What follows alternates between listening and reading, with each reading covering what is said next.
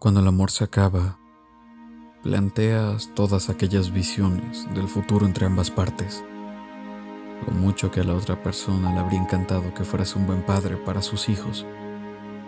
Lo divertido que sería tener un estudio musical juntos. O el simple y hermoso hecho que habría determinado pasar más comidas familiares juntos.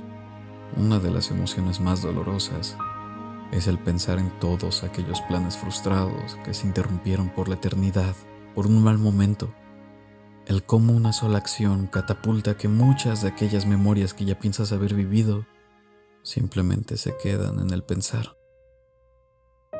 en el que hubiera sido. O al menos esa clase de pensamientos son las que el humano promedio piensa.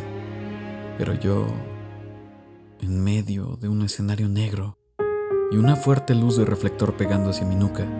Solo pienso, ¿y por qué no hacer la realidad?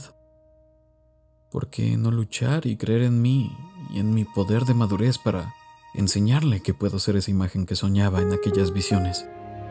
Muchos dicen que incluso amando no es suficiente, pero definitivamente no me conocen. Y sé que si ella algún día escucha las palabras que he tirado por el dolor hacia su corazón, sabrá que realmente estoy desnudando mi alma en un mundo donde ya no suceden esas cosas.